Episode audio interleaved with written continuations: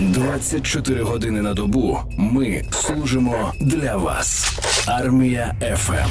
Армія еф ем. Сьогодні восьме листопада, і у цей день у шістнадцятому році Дональд Трамп став президентом Сполучених Штатів Америки. І, власне, що це за персона і що він несе в собі для України? Зараз ми будемо спілкуватися із Тарасом Жовтенком, експертом з міжнародної безпеки Фонду «Демократичні ініціативи» імені Ілька Кучерєва. Отже, Тарасе, доброго ранку вам. Вітаю. Скажіть, будь ласка, хто такий Дональд Трамп для України? Він більше друг чи все-таки ворог? Я би не сказав, що Дональд Трамп однозначно друг або однозначно ворог для України. Ми повинні пам'ятати, що там трохи специфічний тип політиків, який став популярний ще от в середині дві тисячі десятих років. Це такий ультраправий, консервативний. Тих політиків насправді досить багато є в Сполучених Штатах Америки, до певної міри, в Європі. Це тип політика такий самий, як, наприклад, Віктор Орбан в Угорії, або як новий прем'єр Словаччини Фіцо, або як президент Туреччини Ердоган, який вдів говорити завжди тільки те, що подобається тій аудиторії, перед якою він виступає. Тобто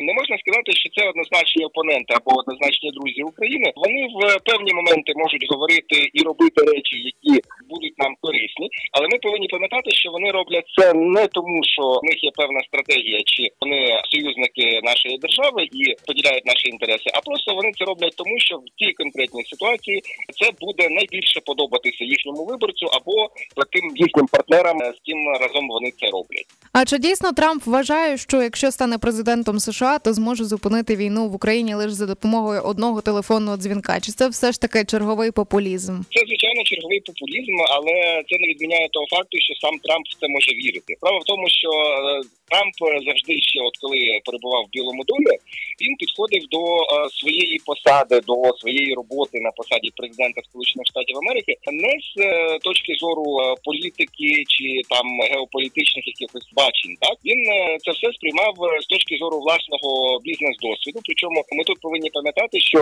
цей бізнес-досвід особисто у Трампа, він такий дуже специфічний. Ну, тобто він чотири рази банкротив свої компанії, але не менше завжди сам особисто залишався на плаву. І от десь приблизно з такими підходами він зумів свою роботу на посаді президента Сполучених Штатів Америки. Тобто суто на рівні таких от бізнесових домовленостей, я думаю, що він, вірячи в свою унікальність і в свою харизму, він міг вірити і може вірити досі, що він може, як кажуть, заболтати Володимира Путіна і дійсно завершити війну так, як він про це говорить. Ну а які взагалі шанси Трампа на участь у президентських перегонах у Сполучених Штатах наступного року? В даний момент ці шанси досить серйозні, тому що, по-перше, він серед усіх інших кандидатів від Республіканської партії, він все-таки залишається найяскравішим. І очевидно, що цей запит на такий консервативний популізм, він в сучасних Сполучених Штатах Америки серед американських громадян, він все-таки більш поширений. Це перший фактор, а, а другий фактор – це те, що коли проводяться, і от нещодавно навіть за міри соціологічні були проведені, з приводу, як відноситься підтримка Трампа як кандидата в президенти від Республіканської партії і діючого президента Джо Байдена від демократичної демократичної партії. Так от, Трамп розуміло, що трохи популярніший за Байдена в силу, так би мовити, своєї харизми і яскравості. І ще дуже важливий фактор, принаймні на даному етапі, це те, що з шести американських штатів, які завжди, ну, от, вони коливалися між демократами і республіканцями, і, по суті, від їхніх голосів залежала доля виборів президента в принципі. Так от, п'ять із шести штатів надали перевагу Трампу в опитуваннях. І причому ця перевага, вона коливається від чотири до п'яти відсотків, тобто це не статистична похибка. І принаймні при нинішніх умовах, тобто коли в демократів така ситуація, і якщо в них їхнім, їхнім єдиним кандидатом буде залишатися Байден, не підсвічуючи інших, наприклад, кандидатів, членів своєї команди, хто міг би підтягнути його рейтинг. Насправді зараз у Трампа принаймні на цей момент шанси досить непогані.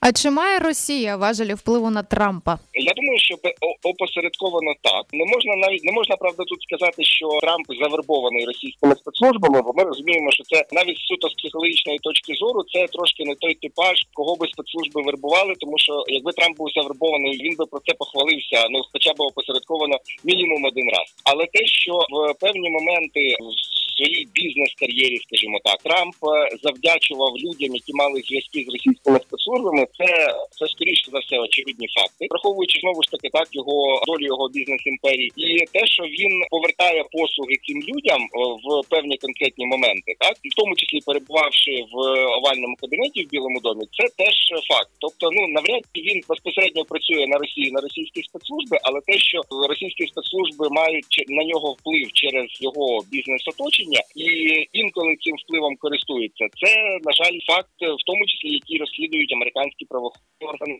і органи контролю. Пане Тарасе, скажіть, будь ласка, якщо уявити собі, що переміг на виборах в Америці наступному році Трамп чи будь-хто інший республіканець, які наслідки це матиме для України? Ну, якщо говорити про особисто про Трампа, то, ну, щонайменше в такій публічній площі ми будемо чути дуже сильно відмінну риторику від Сполучених Штатів Америки, аніж ту, яку ми чуємо зараз. В форматі засудження дій Російської Федерації, в форматі підтримки європейських союзників. Ну, тобто, скоріше за все, Трамп поверне в зовнішню політику цю свою, цей свій підхід ізоляціонізму, який в нього був, поки він був президентом США. Коли він розповідав, що НАТО не потрібно, що з НАТО можна вийти, що там Америка за всіх платить, а Америці за це ніхто не платить, ну і так далі. Але практичні кроки, які буде робити адміністрація, можлива адміністрація Трампа, так, як майбутнього можливого президента Сполучених Штатів, то от ці речі, вони можуть дуже сильно відрізнятися від його риторики. Тому що все-таки чотири роки його президентства показали, що насправді в Сполучених Штатах Америки особистість президента – це, звичайно, річ важлива, але вона ніколи не переважає інституційність американських державних структур.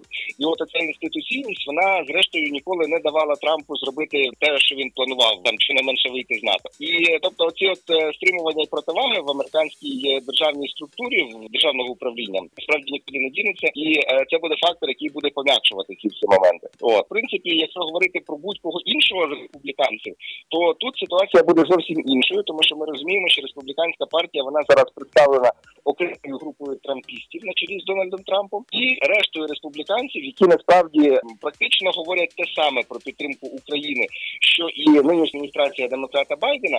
Єдине, що республіканці говорять про те, що треба трошки коригувати той механізм, в якому Штати підтримують Україну. Тобто республіканці говорять про те, що підтримку Україні треба нарощувати, в тому числі зброю, але зробити її більш системною, поставити цілком конкретні кінцеві цілі, чого американці хочуть досягти, постачаючи Україні от ці більші об'єми зброї. Зрозуміло, дякую. Нас трошки ви заспокоїли, пан Тарасе. З нами на зв'язку на Армія еф ем був Тарас Жовтенко, експерт із міжнародної безпеки Фонду «Демократичні ініціативи» імені Ілька Кучерєва.